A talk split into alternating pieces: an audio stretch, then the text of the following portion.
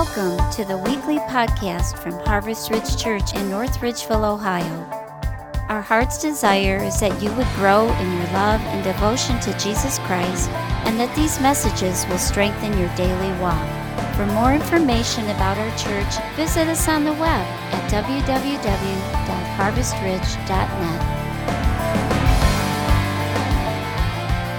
If you got a Bible, you're going to want to open this morning. We're going to be in Acts chapter 16. That's the only place we're going to visit today, so we're going to walk through Acts chapter 16. So open up on your phone if you need to. I don't care how you do it. It's always good to have a Bible close to you. We'll put them up on the screen, but I would love for you to walk through your version of the Scriptures. And I don't know, maybe you pull out a pen if something strikes you and you mark it in your Bible, or pull that card out in front of you and take some notes today. So recently, I was attacked by a flock of sheep. Luckily, I was only grazed. Yeah, speaking of things like that, did you hear the other day there was a guy up at Costco that a whole crate of omega-3 fell on him? That's all right. The wounds were only superficial. Superficial omega-3. Thank you, Michael, for laughing at my jokes. I appreciate that. I love you, Michael. You're awesome. So why do we do this thing called church? I think it'd be a good idea to talk about that this morning. And, what is church? What is church? Well, what you saw the other day at the park was church. What you saw at the park was church, because church is not a building. Church is people. Now, the word Jesus used and the word Paul used in the Scriptures for church is ekklesia. And ek is a Greek word. It's a preposition. It means out of. And ekklesia, it comes from the Greek word kaleo, which means to call, or those who are called out of normal life to be an example of God's goodness and love to the world. And we are a people who have been called out of darkness into God's light so that we can share His love with people around the world. So ekklesia, the church, is not a building. It's the person sitting next to you. It's not a pastor. It's us together. And we are the church of Jesus Christ. We are the church of Jesus. So why have a church then? Well, there's a perfect example. The other night at Harvest Blues, there was a little boy, and this little boy got lost. He got separated from his mom and dad. Now, this little boy didn't know that the people who found him were some of the most caring, loving, compassionate, and protective people you will ever meet in your life. He didn't realize that they've all raised kids, and they cared about the kids, and they were going to surround him, and nothing was going to get at that kid because he was protected. That kid was scared because he was lost. He didn't realize he was disoriented, and he didn't realize who was taking care of him because his world was disoriented in that moment, correct? So that little boy was scared, and he was crying. He was even fighting against the people at moments that were loving him and protecting him. Y'all get me on that one? So what is a church? Oh, by the way, the rest of the group were frantically searching to connect him to his parents. So there were people on walkie-talkies going around trying to find, looking for people and searching. So the search was being made out there while protection was being made in here. And that is an example of what the church of Jesus Christ is. We are a place where you can be protected, and you can be sheltered, and you can even fight against the people who are loving you and protecting you while we're searching for a way to connect you to your Father. That is what the church is. We are a place that will go out of our way to keep people safe and protected while we help them reconnect to their Heavenly Father, God. That is who we are. That's why we exist, and that's what a church at its core nature is. We're a fellowship of people loving God and helping others find that love of God. We define it this way. Harvest Ridge Church exists to share the life-changing power of Jesus with current and coming generations. Pastor Matt's right. One of the reasons we exist is we exist to raise up a next generation of people who will love God and be strong in character and faith and righteousness and will live lives as men and women in the middle of a crazy world where people are still being adolescents at 40. That's who we are. That's why we exist. And as you can hear from this group today, we agree. That's why we're here. So if you're new with us, I just want to invite you in. I want to invite you that you belong here, and you can even kick and scream and fight against us. That's all right. We love you anyway. And we can help you work through questions you have and struggles you have. That's the reason we do things like our class of essentials to help work through some of the big questions of life. That's the reason we have life groups. Later on, you'll hear this, all this stuff. So I just wanted to tell you, but we're here to introduce you to the life-changing power of Jesus. We want every person in the world to encounter the life-changing power of Jesus. Now, there are four catalysts in our story today. There are four catalysts that lead to people experiencing the life-changing power of Jesus. And what a catalyst is something that like an engineer or a chemist will introduce into something that is not changing, and they will introduce a catalyst to bring a change.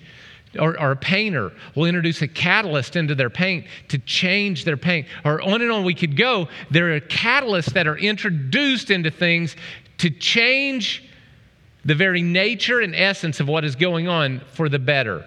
And there are four catalysts in our story today that we're going to show that are introduced into normal life that bring about positive change and people encountering God. And I want to talk about those four catalysts. And the first one is a plan. Now, I'll show you from Scripture what I'm talking about in a second, but let me say a couple words about a plan, first of all. If you plan to fail, or if you fail to plan, you plan to fail. Anybody ever heard that one before? If you fail to plan, you plan to fail. I was at the 9/11 memorial service and remembrance service yesterday, and I noticed the color guard all had guns. Now, of course, they weren't loaded with, they were blanks to fire for a 21-gun salute, but it got me thinking about how they handled the guns. They handled the guns, they picked them up, they pointed them the right direction at the right time. I noticed, by the way, these guys have carried real guns because never once did they point the barrel of the gun at a person because they've carried real guns. Because here's the deal. My dad told me one time I pointed a gun at a person, but I only did it once. I was out hunting, and I did like that, and I went past somebody, and my dad made sure that I never pointed another gun at another person the rest of my life. Because my dad said, if you point a gun at something, you better be ready to kill it. Right? All right? So think about handling guns. There are people in the world that have handled guns. And what they do is, if you just pick up a gun, and you just pick it up and fire it, what's going to happen? Damage is going to be done. It might be damage to you. I knew a guy that pointed a gun. I was raised in Oklahoma, but I knew a guy one time put his gun on his foot and accidentally bumped the trigger, and he shot a hole in his foot. I'm telling you, that's stupid. And if you don't use the word stupid, I'm sorry. You should use the word stupid because some things are just stupid. But if you pick up a gun and you just fire it, damage is going to be done. There's no purpose. So what do? Is you first of all think about what's the purpose for having the gun, what you want to do with it, where you're going to point it, and then only after you think about your plan, you aim, you get ready, you aim, and then and only then do you fire. But you learn how to plan before you aim. Are you following this? In life, we have this problem. A lot of us think that we're just going to wake up and life is going to give you everything you want. And that's like picking up a gun and just firing it without thinking about anything other than just firing it. It's a waste and it's dangerous. God did not give you a life so you can just float through life without a plan. He wants you to plan. And God wants to be in that planning process with you. So when I talk to, especially, 17, 18, 19-year-olds, I love to talk to 17, 18, 19-year-olds. The reason I love to is, first thing I ask them to do is something that happened to me when I was in college. I had a professor say, I want you to imagine your life at 40. And then I want you to write down what your life will look like at 40. Well, you know me, I'm a little over the top. So I wrote down the hours I wanted to work. I wrote down the kind of community I wanted to live in. I wrote down the kind of house I wanted to live in. I wrote down the kind of cars and if I wanted to be married, if I wanted to have kids. And I wrote all of those things down. I think I was 18 years old and I wrote all those things down. I found that list about 10 years ago. And every single thing on that list was in my life today. What you plan for, you get. And I found out, I've read some leadership books and things like that. The person that makes a written plan for their life is like 90% success rate. If you want something, make a plan for it. Do you want a good job? Do you want to be married and have a healthy marriage? Do you want to have kids? Do you want to have bills paid? Or do you want to live your life in debt all the time? What do you want out of your life? Make a plan. God is in the planning. And the first thing we could do to have a catalyst for the life God has for us is to make a plan. Now, I tell you all of that. Let me give you the background scripturally, what I'm going to tell you. There were these guys, Paul and Silas, and Barnabas, these gentlemen had been taking the gospel to non-Jewish people. And the church had a big fight about it and a big discussion. They had a meeting, and they came out of that meeting in Acts chapter 15 with a statement of Paul, it's all right for you and your people to take the gospel message, the message of Jesus, to non-Jewish people.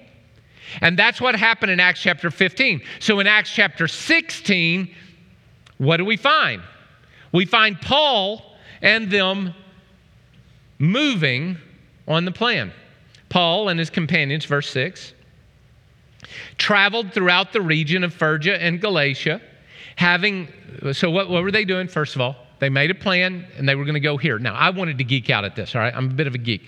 So what I wanted to do is I wanted to pull up slides, and actually I had them, and I deleted them. But I had slides of where Persia and Galatia was, and I had slides of where they were going and where they went from to show you that they had an intentionality in their actions.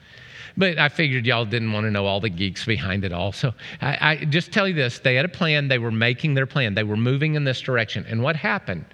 They went with an intentionality of going this direction, and they were kept from the Holy Spirit from preaching the word in the province of Asia. I thought God wanted everybody to be saved. I thought God wanted everybody to hear the message. He does.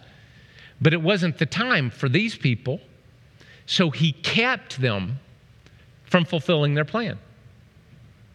They planned to go this way, and God said no. Who were they kept, by the way? Who was keeping them from doing this? I thought the only person that ever fought your plan was the devil. Maybe God needs to fight your plan because you may be headed somewhere, but you're headed the wrong somewhere. And God loves you enough to keep you from going from the wrong somewhere, right? So he was kept from the Holy Spirit from going this way. So they came to the border of Mysia. They tried to enter this way. And God said, no, you're not going this way. You can't go this way. You can't go this way. The Spirit of who? The Spirit of Jesus would not allow them to. Sometimes God stops your plan because it isn't the best plan. So you got this goal. You got this plan. I'm going to get there by going this way because we always want the shortest, easiest, non-pain route. And God says, oh, yeah, you want to get there? You got to go this way first. And you're like, I don't understand, God, you don't love me. But it's the Holy Spirit, and it's the Spirit of Jesus pointing us outside of what we feel comfortable with because God's plan is never for you to be comfortable, but for you to have character. Because if you're just comfortable, you may not have character, and God would rather you be a person of character because a person of character doesn't just enjoy life. A person of character makes everybody else's life better. All right? Thanks, Ollie. I'm trying, man. All right. I like it. So they passed by Mysia and went down to Troas. And during the night, Paul had a vision of a man in Macedonia standing and begging him. By the way, do you know why I believe God gave him the vision? Because Paul and Silas had determined to do something. You want to have a career that's worth having? Do something. You want to have a marriage that's worth having? Do something. You want to have finances under control? Do something. Go to work. Develop a plan to pay off your bills. You want to have kids? Read a book about how to raise children. You want to have kids that are all right? Yeah. Do something. Put them in Wednesday nights at church. You want to have a life that you're happy with? You want to overcome, habits, or do something. Because anybody ever try to steer a stopped car? It's stopped and you're like trying to turn the wheel. It's really hard to turn the wheel. And by the way, you can turn that wheel all day long, but you ain't doing a single thing, are you? All you're doing is rubbing the rubber off of those tires in one spot. That's all you're doing. But if you want to change the direction of the car, you got to get it moving first. And I want to tell you, God can direct you and change your life if you'll actually do something. Take a step, do something. I don't care if it's wrong, because God can direct you if you do something. So what happened? Paul saw this vision, and there was this man in Macedonia saying, come over and help us. So Paul had seen the vision. After he'd seen the vision, we got ready. All of us got ready to leave for Macedonia. And notice this key word here. See that word right there? Second one up from the bottom, starts with a C. Could y'all say that word out loud with me real quick, all right? Concluding. Now, this is a key word to the passage. In the Greek, it means soon nomos. It brings the mind together. It brings the various thoughts that are out there together. You're bringing them together. What that means is this, is that Paul and his guys, they sit down and they had a talk about their experiences they were going through, and they brought all those thoughts together, and they concluded that God wanted them to go this direction. So me and my wife, we planted this church in 1992. As church planters, we started, me and her, we were parachute drop. We'd only been to this town 30 minutes once before we came to plant the church, before we moved. So we moved to a place we'd only seen once for 30 minutes. And in those days, there was no internets. So we didn't know anything about North Ridgeville, and we didn't know. We called and found some place in the yellow pages. We found some place to get a house. And we rented a place. So we started the church. And by the way, church planting is not a way to wealth and fame. And we didn't have any money. All right. We were on government assistance for years because we didn't have any money. And, we were underpaid even after the church grew. We chose to be underpaid to invest in this church. And so for years, we didn't even make a real good livable wage. But we always had a dream of living in a house.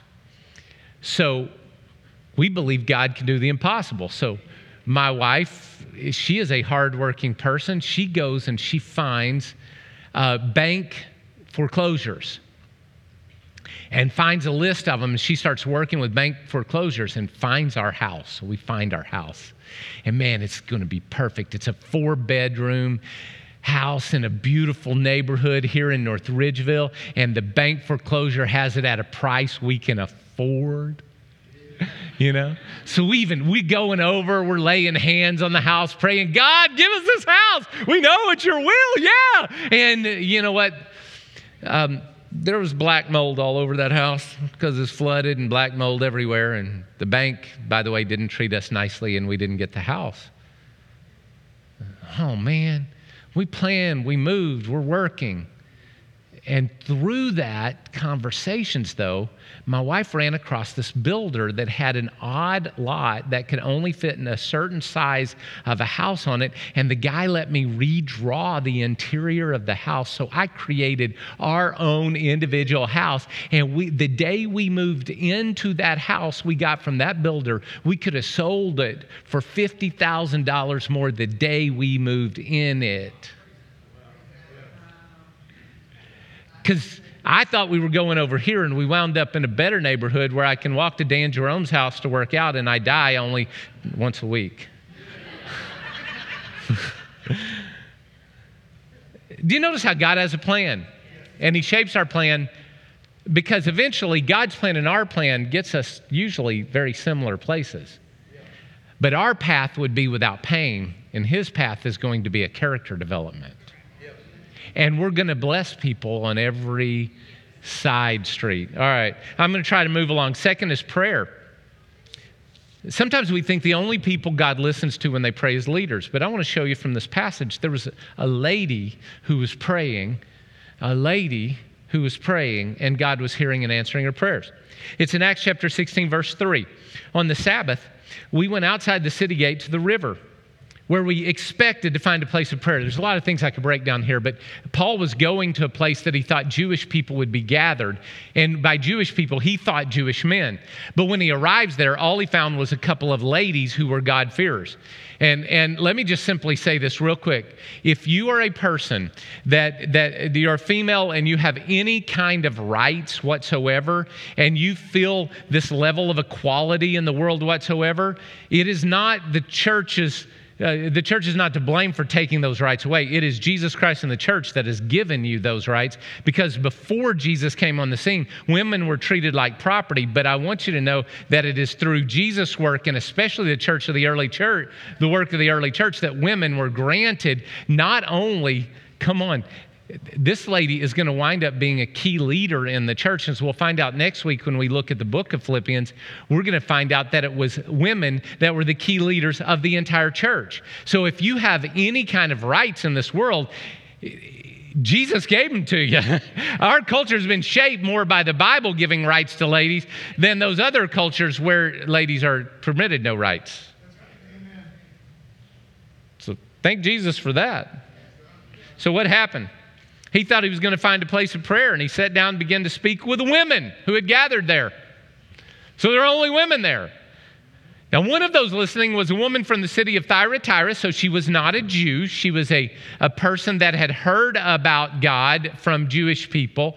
So she was she was from Thyatira. Her name was Lydia, and she was a dealer in purple cloth. We'll come back to that in a second.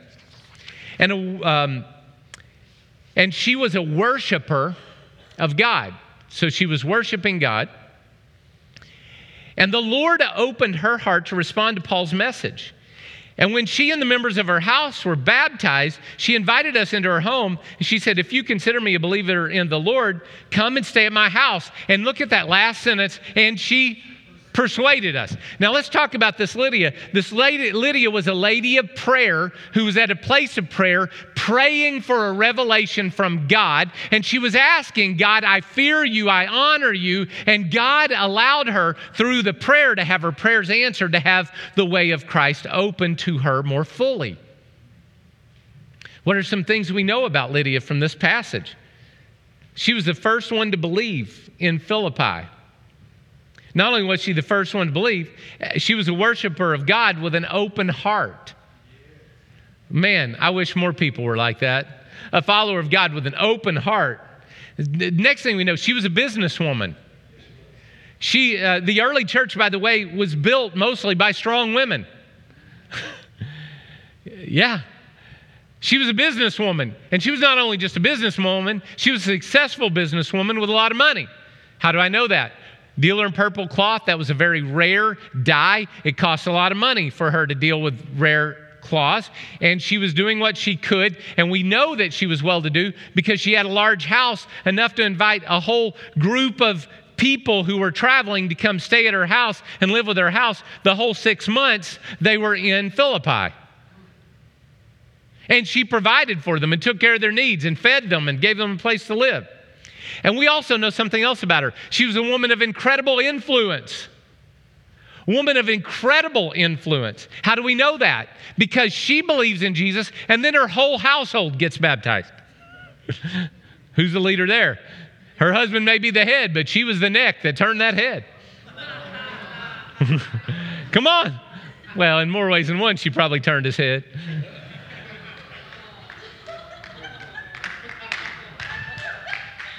I can flirt with my wife while I preach, can't I? All right. Now, why do I say it? Because she was the one that led her entire family. Another thing we know about her is the apostles didn't want to do what she told them to do. And she did what? She persuaded them. This was a woman of influence, of power, of strength, and of character and dignity. And she was praying, and God answered her prayers. Ladies, back when I was a kid growing up, we used to have some prayer warriors in the church. Those ladies, they would bombard the gates of heaven and people's lives would be changed. I pray to God would raise up intercessors for us again. And you know what? There are a few guy intercessors, but by and large, ladies, you're more wired for that. I just pray today, a couple of you would pick up that mantle of intercessor. And you'd say, you know what? I'm going to bombard heaven until something changes.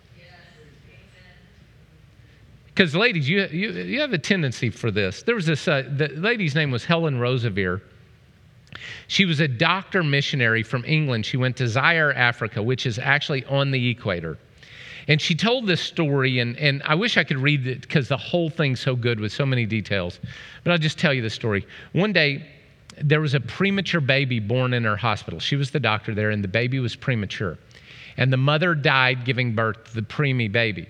The little baby couldn't stay warm to stay alive because it was the equator. And if you know anything about deserts on the equator, they get cold at night, even though it's boiling hot during the day. So this little baby, what they would do is they would fill up a hot water bottle with hot water, and they would lay the baby next to the hot water bottle, and the hot water bottle would keep them warm through the night. But what happened was when they went to fill up the hot water bottle that night, and they only had one hot water bottle, it burst.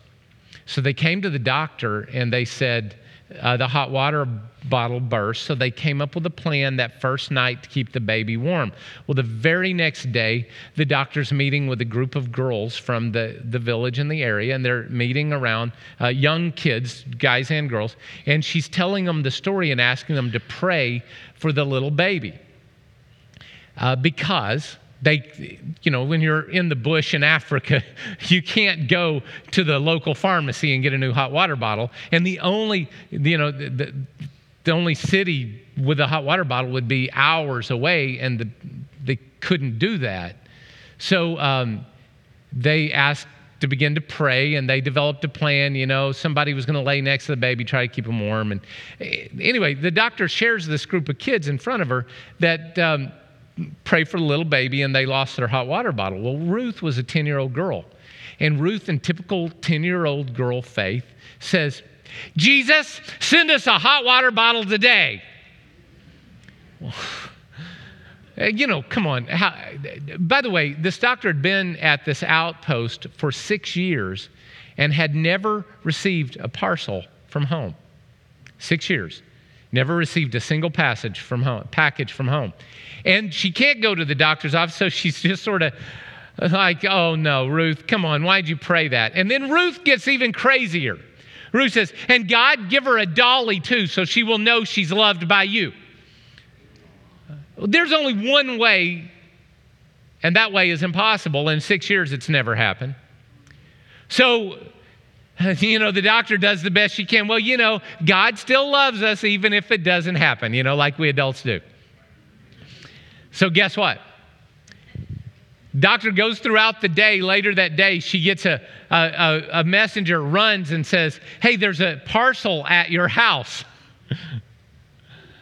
Now remember, she hadn't had a parcel in 6 years. And she goes back to her house, calls all the kids together, and they open it up. When they open it up, there's some blankets in there, you know, some special blankets made for the kids in the orphanage. There's some nuts and some things they can make special bread with. And it's all really cool, a 22-pound package, and they're cutting it open, and they pull it out. And as they're pulling off, all the kids are oohing and ahhing and, you know, looking at the garments and stuff. And finally, the doctor sticks her hand down there, and sure enough, she feels it. And she pulls it out. And Ruth said, I knew it would be here. And then she runs over and shoves to the front and says, there's got to be the dolly in there too. Now remember, this is a parcel sent to orphan kids. And there's one hot water bottle and one doll. And what she found out later is they were both thrown in last minute 5 months before. Was thrown in. So that little Ruth's prayers, when prayed that day, would be answered, so that everyone would know that God not only loves that little girl, he loves them too. Don't be afraid to pray. Third thing is praise. I'm sorry, power. Let's talk about power. This is, I'll make this really quick. Acts 16 through 18. Once when they were going to the place of prayer, here they are praying again, they were met by a female slave who had a spirit by which she predicted the future. You know, the devil can say things that are mostly true. But if he gives you a mostly truth, it's going to be to mess you up. Because sometimes, I know I got caught a time or two, and you can tell 95% of the truth and get by with it, but there's 5% of the lie that makes it a lie. Do y'all know what I'm talking about? Where were you? Tell 90, come on, you guys have done it. You've done it a dozen times. That's what the devil does. He only tells part of the truth. Notice what happened. This demonically oppressed slave girl, she was possessed by a devil, and she predicted the future. She earned a great deal of money for her owners by fortune telling, so she made a lot of money for people. And then she followed Paul and the rest of us shouting, notice what she was saying, these men are servants of the Most High God who are telling you the way to be saved. But apparently, even though that's true, apparently there was more going on. She might have been mocking them or something. So finally, she kept this up for many days. And finally, I love this, Paul became so what? Come on, what did Paul become? Paul became so annoyed that he turned around and he said to the spirit, in the name of Jesus Christ, I command you, come out of her. And at that moment, the spirit left her. And I just want to say this to you, okay? God has more than enough power to deal with any problem that you're facing. And some of you are being drugged down by the devil's lies and by spirits that are bombarding your brain and bombarding your family. And when are you going to get annoyed enough by the devil to tell him to get lost? All right, I think you got that. So we'll go to praise. The last one's praise. So Paul and Silas, what happened was after this girl gets the demon cast out of her. She can't tell the future anymore. Now these guys lose their money, and they're mad. So what do? They bring Paul and Silas and the other apostles, and they bring them before the magistrates, and they start stirring up a fuss. We pick this up in verse 22. It says, the crowd joined in the attack against Paul and Silas, and the magistrates ordered that they be stripped and beaten with rods. Now, come on. All they've done so far is pray and show God's power to release people from demonic oppression. All they've done is include people to this point. And this is their plan. They're seeing lives change. And what happens? God says, it's time for you to develop some character. So they get beaten. I thought if you did the right thing, you would live in safety, peace, and happiness. I thought that's what we were supposed to do. I thought the ultimate for our lives was to live in safety, peace, and happiness. But yet I will tell you this, if you believe that all God wants you to be is safe and happy, then you are missing God's real purpose for your life. God wants you to be holy, He wants you to be useful, and He wants you to do something with your life to impact the world you're in, not simply for you simply to be happy. God didn't save you just so you could live easy. God wants to deliver you so you can do something useful. And sometimes the only way to do something useful is if it hurts. So what happened? They stripped them and beat them with rods. That sounds like, come on, American Christianity's lied to you. They've lied to you. If you're really going to follow Jesus, it's going to cost you a lot, but it'll be worth every single moment of it. So they beat them with rods. And after they had been severely flogged. Notice that. It wasn't just flogging. It was severely flogged. Then they threw them into prison. Now, these aren't our prisons with concrete walls and air-conditioned heat. This is a dungeon in the bottom of a house, probably. It was a dungeon, and there's no lights, and there's probably rats crawling around, and there's feces on the floor, and there's all kinds of bad issues going on, and they didn't just throw them into prison. The jailer was commanded to guard them carefully. So what did? When he received these orders, he put them in the inner cell and fastened their feet with stocks. So now they can't not only fight off the rats are there, but they can't fight them off because they can't get away from them because they're stuck where they're at. And it's cold, and it's damp, and it's dirty, and it's nasty, and it's dark.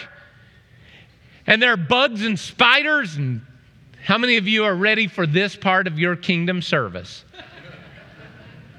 No.